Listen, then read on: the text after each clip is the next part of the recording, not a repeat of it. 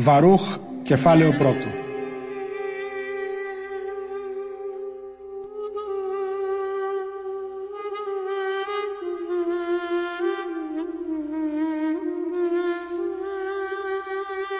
Ο Βαρούχ και η εχμάλωτη της Βαβυλώνας.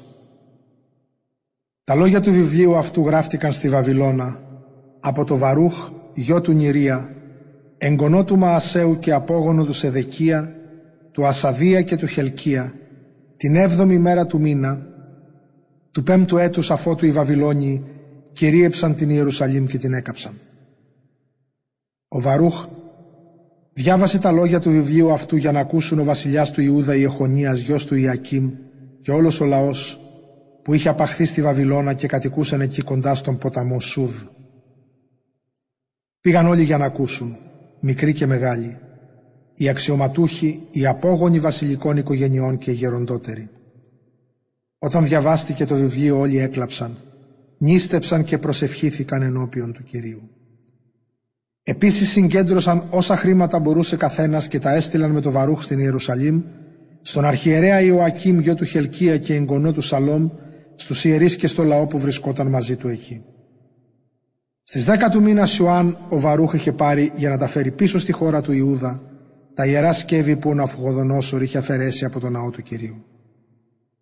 Τα σκεύη αυτά τα είχε κατασκευάσει ο βασιλιάς του Ιούδας Σεδεκίας γιος του Ιωσία μετά που ο Ναβουχοδονόσορ βασιλιάς της Βαβυλώνας είχε μεταφέρει τον Ιωχανία, τους άρχοντες, τους κατασκευαστές οχυρωματικών έργων, τους ισχυρούς και γενικά όλο το λαό της χώρας από την Ιερουσαλήμ στη Βαβυλώνα ως εχμαλώτους. Επίσης, ο εξόριστος λαός έγραψε την ακόλουθη επιστολή. Σας στέλνουμε χρήματα για να αγοράσετε ζώα για τα ολοκαυτώματα και για τις θυσίες εξηλαίωσης των αμαρτιών, καθώς και λιβάνι. Κάνετε λοιπόν ανέμακτες προσφορές και προσφέρετε τις στο θυσιαστήριο του Κυρίου του Θεού μας. Προσευχηθείτε για τη ζωή του Ναβουχοδονόσορ βασιλιά της Βαβυλώνας και του γιού του Βαλτάσαρ για να ζήσουν στη γη όσο χρόνο υπάρχει ο ουρανός. Ο Κύριος θα μας δώσει δύναμη και ευτυχία. Θα ζήσουμε κάτω από την προστασία του Ναβουχοδονόσορ και του γιού του. Θα τους υπηρετήσουμε για πολύ καιρό και θα έχουμε την ευνοιά τους. Προσευχηθείτε λοιπόν για μας τον Κύριο το Θεό μας, επειδή αμαρτήσαμε σε Αυτόν και είναι ακόμα μέχρι σήμερα φοβερά οργισμένος μαζί μας.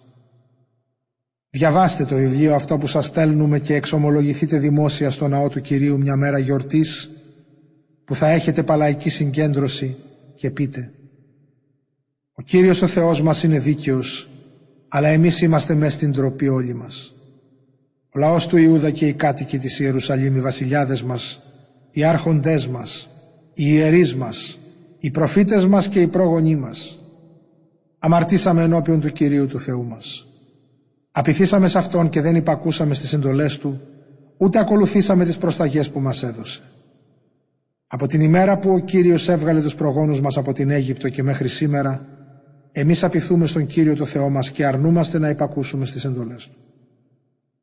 Γι' αυτό μας βρήκαν οι συμφορές και οι κατάρες, τις οποίες ο Κύριος ανάγγειλε με το δούλο του το Μωυσή την ημέρα που έβγαλε τους προγόνους μας από την Αίγυπτο, για να μας δώσει τη χώρα που ρέει γάλα και μέλι.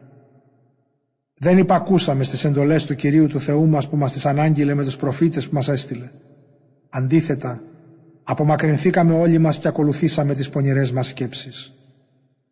Λατρεύσαμε ξένους θεούς και πράξαμε ό,τι δυσαρεστούσε τον Κύριο το Θεό μας.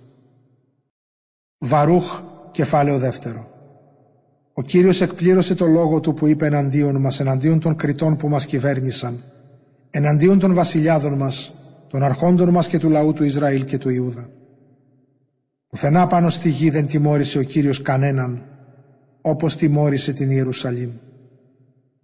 Έγινε όπως είχε γραφτεί στον νόμο του Μωυσή. Φάγαμε άλλος στις σάρκες του γιού του και άλλος στις σάρκες της κόρης του. Ο Κύριος υποδούλωσε το λαό τους σε όλα τα γειτονικά μας βασίλεια. Μας διασκόρπισε σε όλους τους γύρω λαούς και όπου πηγαίναμε οι άνθρωποι μας κορόιδευαν και μας αποστρέφονταν με αποτροπιασμό. Ήμασταν κυρίαρχοι και γίναμε υπόδουλοι, γιατί αμαρτήσαμε στον Κύριο το Θεό μας και δεν υπακούσαμε τις εντολές Του. Ο Κύριος ο Θεός μας είναι δίκαιος, αλλά εμείς και οι πρόγονοί μας ζούμε μέσα στην τροπή όπως σήμερα. Όλες οι συμφορές που προανάγγειλε ο Κύριος εναντίον μας ξέσπασαν πάνω μας. Δεν παρακαλέσαμε τον Κύριο να βγάλει από μέσα μας τις αμαρτωλές μας επιθυμίες. Γι' αυτό ο Κύριος δεν λησμόνησε να φέρει πάνω μας τις τιμωρίες Του. Πράγματι, είναι δίκαιος σε ό,τι αποφασίζει εναντίον μας. Δεν υπακούσαμε στις εντολές Του ώστε να ακολουθήσουμε τις προσταγές Του.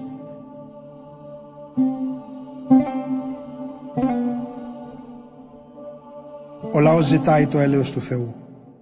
Παρόλα αυτά, Κύριε, Εσύ παραμένεις Θεός του Ισραήλ. Έβγαλες το λαό Σου από την Αίγυπτο δυναμικά, με θαυμαστές ενέργειες και με την ακαταμάχητη δύναμή Σου και έκανες το όνομά Σου γνωστό παντού μέχρι σήμερα. Κύριε Θεέ μας, αμαρτήσαμε, ασεβήσαμε, παρακούσαμε όλες τις προσταγές Σου. Τώρα όμως, πάψε να είσαι θυμωμένος μαζί μας, γιατί έχουμε απομείνει λίγοι ανάμεσα στα έθνη όπου μας έχεις διασκορπίσει. Άκου Κύριε την προσευχή μας και την παράκλησή μας και απάλαξέ μας επειδή είσαι δοξασμένος και κάνε να αποκτήσουμε την εύνοια εκείνων που μας εχμαλώτησαν. Για να γνωρίσουν όλοι οι λαοί ότι εσύ είσαι ο Κύριος ο Θεός μας και ότι έχεις διακηρύξει πως ο Ιακώβ και η απογονή του είναι η διοκτησία σου. Κοίταξε Κύριε από το Άγιό Σου κατοικητήριο στον ουρανό και δες τη δυστυχία μας. Άκουσέ μας με προσοχή.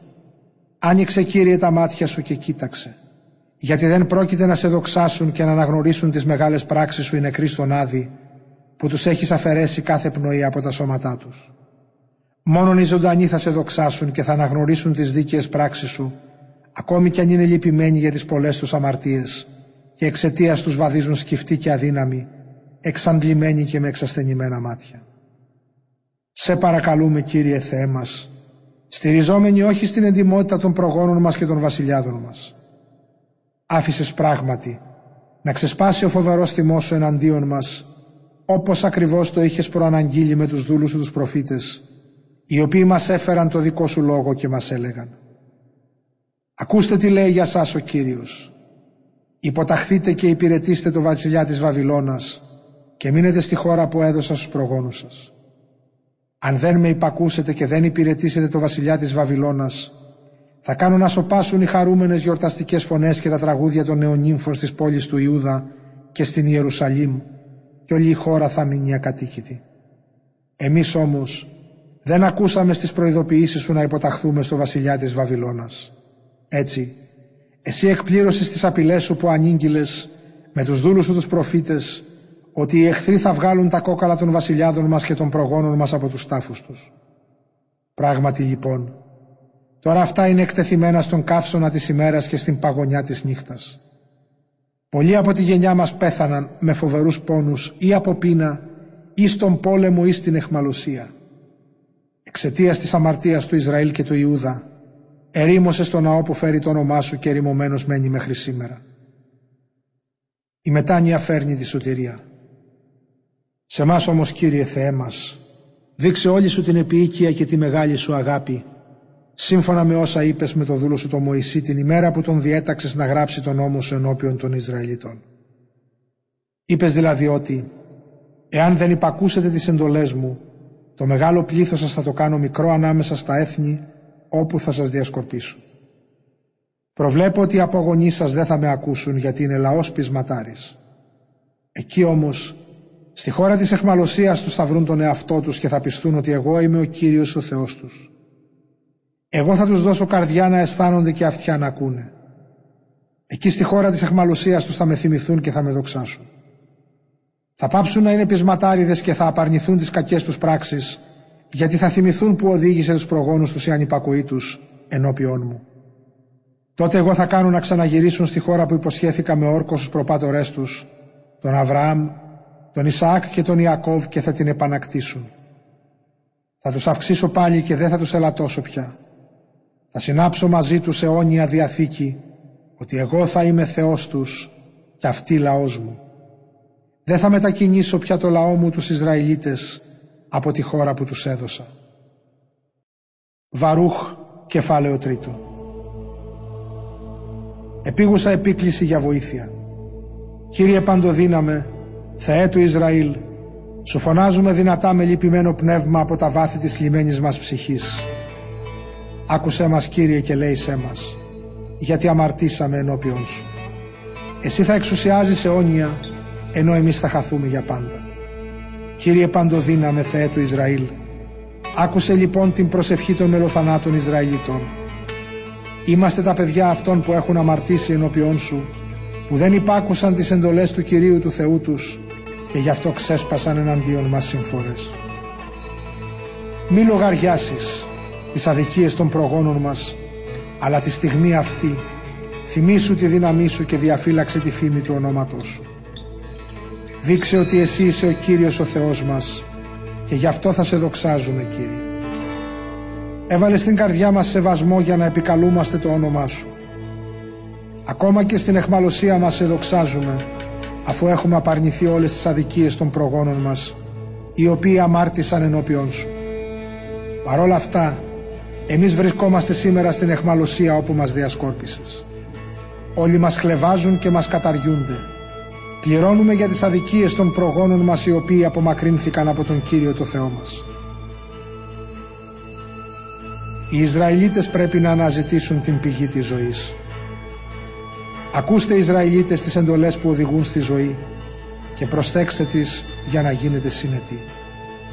Πώς συνέβη αυτό Ισραηλίτες; Γιατί βρίσκεστε στη χώρα των εχθρών και γεράσατε στην ξενιτιά; Γιατί μολυνθήκατε και πέσατε στην καταφρόνια σαν να ήσασταν νεκροί στον Άδη; Είναι γιατί εγκαταλείψατε την πηγή της σοφίας. Αν ακολουθούσατε το δρόμο του Θεού θα ζούσατε ειρηνικά για πάντα.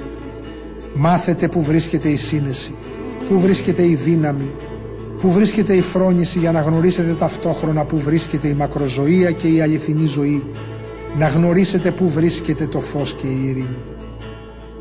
Ποιος βρήκε που κατοικεί η σοφία και ποιος μπήκε στους θησαυρούς της; Πού είναι οι άρχοντες των εθνών και αυτοί που εξουσιάζουν τα θηρία της γης; Πού είναι αυτοί που πιάνουν τα όρνια και παίζουν με αυτά; Και αυτοί που συγκεντρώνουν το ασίμι και το χρυσάφι στα οποία όλοι στηρίζονται και δεν σταματούν να τα αποκτούν. Που είναι αυτοί που επεξεργάζονται το ασίμι και κοπιάζουν γι' αυτό αλλά που δεν υπάρχει ίχνος από τα έργα τους. Εξαφανίστηκαν και κατέβηκαν στον Άδη. Και τώρα άλλοι έχουν εμφανιστεί στη θέση τους. Στη συνέχεια οι απόγονοί τους κατοίκησαν πάνω στη γη. Δεν γνώρισαν όμως το δρόμο της σοφίας, δεν την κατανόησαν, ούτε διέκριναν τα ίχνη της. Αλλά κι αυτόν οι απόγονοι απομακρύνθηκαν ακόμα περισσότερο από το δρόμο των προγόνων τους. Δεν ακούστηκε η σοφία στη Χαναάν, ούτε φανερώθηκε στη Θεμάν. Η γη της Άγαρ που αναζητούν τη σοφία πάνω στη γη, οι έμποροι της Μεράν και της Θεμάν, αυτοί που αφηγούνται τους μύθους και αναζητούν τη γνώση, δεν βρήκαν το δρόμο της σοφίας, ούτε διέκριναν τα μονοπάτια της. Ισραηλίτες, πόσο μεγάλος είναι ο ναός του Θεού και απέραντος ο τόπος της κυριαρχίας του. Μεγάλος και ατέλειωτος, ψηλός και αμέτρητος. Εκεί γεννήθηκαν οι γίγαντες που από την αρχή ήταν ονομαστοί. Ήταν μεγαλόσωμοι και ήξεραν από πόλεμο. Δεν διάλεξε όμως αυτούς ο Θεός, ούτε έδειξε σε αυτούς το δρόμο της γνώσης. Χάθηκαν από την αφροσύνη τους και την ανοησία τους. Ποιος ανέβηκε στον ουρανό, πήρε τη σοφία και την κατέβασε από τα σύννεφα. Ποιος πέρασε πέρα από τη θάλασσα και βρήκε τη σοφία για να τη φέρει, προτιμώντας την από το εκλεκτό χρυσάφι. Κανένας δεν ξέρει πώς να τη φτάσει, ούτε θυμάται κανείς τα μονοπάτια που οδηγούν σε αυτήν. Αλλά ο Θεός Γνωρίζει τα πάντα, γνωρίζει τη σοφία. Τη βρήκε με τη σύνεσή του. Είναι αυτός που δημιούργησε τη γη για πάντα και τη γέμισε με τετράποδα ζώα. Είναι εκείνος που στέλνει το φως και αυτό παρουσιάζεται. Το καλεί και υπακούει σε αυτόν με τρόμο. Τα αστέρια λάμπουν στις θέσεις τους και χαίρονται. Τα προσκαλεί και αυτά απαντούν. Εδώ είμαστε. Λάμπουν από χαρά για χάρη του δημιουργού τους. Αυτός είναι ο Θεός μας και κανέναν δεν μπορούμε να τον θεωρήσουμε ομοιόν του. Αυτός ανακάλυψε τους δρόμους της γνώσης και έδωσε τη σοφία στο δούλο του τον Ιακώβ, στον αγαπημένο του τον Ισραήλ. Αργότερα η σοφία φανερώθηκε πάνω στη γη και συναναστράφηκε τους ανθρώπους. Βαρούχ, κεφάλαιο τέταρτο. Ο νόμος του Θεού περιέχει όλη τη σοφία. Αυτό είναι το βιβλίο των εντολών του Θεού. ο νόμος που θα ισχύει για πάντα. Όλοι όσοι τηρούν το βιβλίο αυτό θα ζήσουν και όσοι το εγκαταλείπουν θα πεθάνουν. Μετανοήστε απόγονοι του Ιακώβ, ενστερνιστείτε το βιβλίο, βαδίστε στο φως του. Μην παραχωρήσετε τα ένδοξα πλεονεκτήματά σας σε άλλους, τα προνόμια σας σε ξένο έθνος. Ισραηλίτες, είμαστε ευτυχισμένοι γιατί γνωρίζουμε τι ευαρεστεί το Θεό. Η χείρα Ιερουσαλήμ θρυνεί για την τύχη των παιδιών της. Πάρε θάρρος λαέ μου, εσείς που κρατάτε ζωντανό το όνομα του λαού Ισραήλ. Πουληθήκατε στα έθνη και υποδουλωθήκατε στους εχθρούς σας, όχι για να εξαφανιστείτε, αλλά επειδή εξοργήσατε το Θεό. Εξοργήσατε το Δημιουργό σας, γιατί θυσιάσατε στα δαιμόνια και όχι στο Θεό. Λυσμονήσατε τον αιώνιο Θεό που ήταν ο τροφός σας και λυπήσατε την Ιερουσαλήμ που σας ανέθρεψε. Η Ιερουσαλήμ είδε την οργή του Θεού που ξέσπασε πάνω σας και είπε «Ακούστε γειτονικοί λαοί της Σιών, ο Θεός προκάλεσε σε μένα μεγάλο πένθος. Είδα την εχμαλωσία των γιών μου και των θυγατέρων μου στην οποία τους οδήγησε ο αιώνιος. Τους ανάθρεψα με χαρά, αλλά τους έκλαψα και τους πένθησα όταν μου τους πήραν μακριά. Κανένας σας μη χαίρεται με μένα, έμεινα χείρα και πολύ με εγκατέλειψα. Απόμεινα ερημωμένη για τις αμαρτίες των παιδιών μου που εγκατέλειψαν τον νόμο του Θεού. Δεν ενδιαφέρθηκαν για τα προστάγματά του. Δεν ακολούθησαν τον δρόμο των εντολών του. Δεν δέχτηκαν να διαπαιδαγωγηθούν με τη σωστή του καθοδήγηση. Ελάτε όλοι οι γειτονικοί λαοί της Ιών και θυμηθείτε την εχμαλωσία των γιών μου και των θυγατέρων μου, στην οποία τους οδήγησε ο αιώνιος Θεός έφερε εναντίον τους ένα έθνος από μακριά. Έθνος αδιάντροπο που μιλάει άλλη γλώσσα. Αυτοί δεν τράπηκαν τους γέροντες ούτε σπλαχνίστηκαν τα παιδιά. Εχμαλώτησαν τους αγαπημένους μου γιους ενώ ήμουν αχύρα και με ερήμωσαν από τις θυγατέρες μου αφήνοντάς με μόνη. Εγώ όμως παιδιά μου, πώς μπορώ να σας βοηθήσω; Αυτός που σας προξένησε τούτες τις συμφορές θα σας απαλλάξει από την εξουσία των εχθρών σας. Πηγαίνετε στο καλό παιδιά μου πηγαίνετε.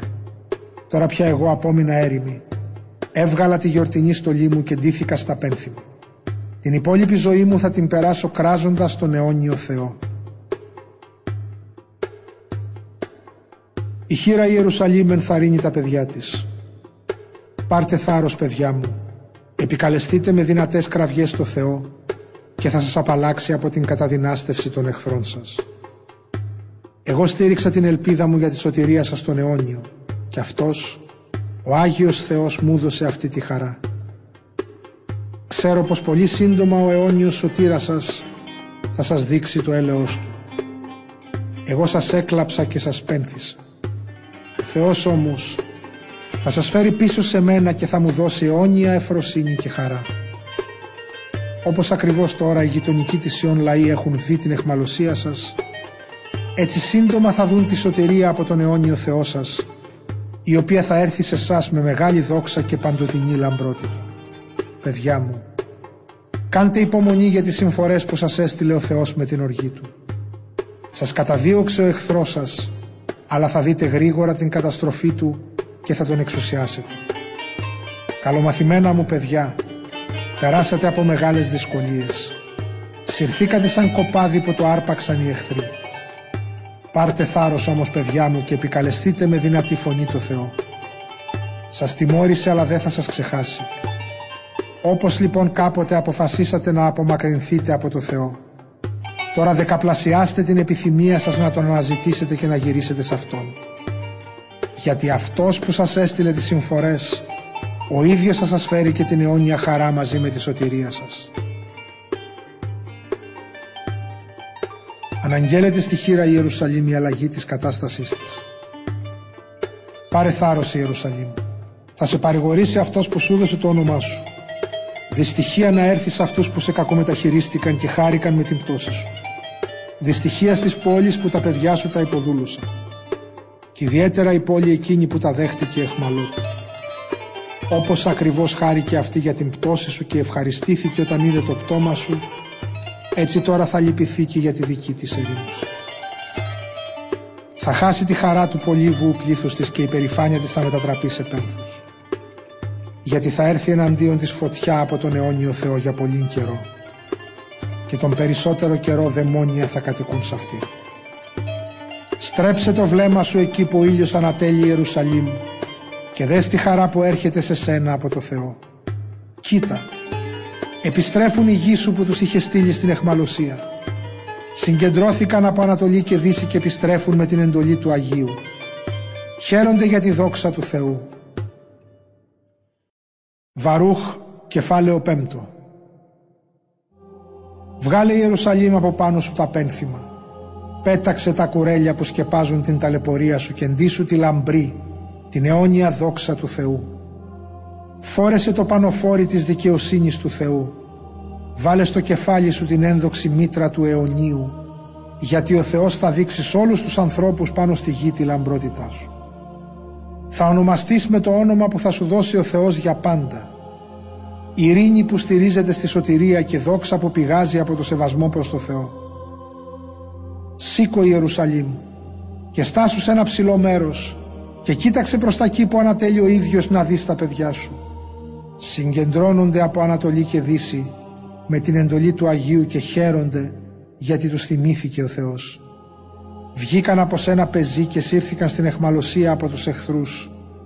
Αλλά τώρα ο Θεός τους επαναφέρει σε σένα δοξασμένους, σαν να είναι πάνω σε βασιλικό θρόνο καθισμένοι.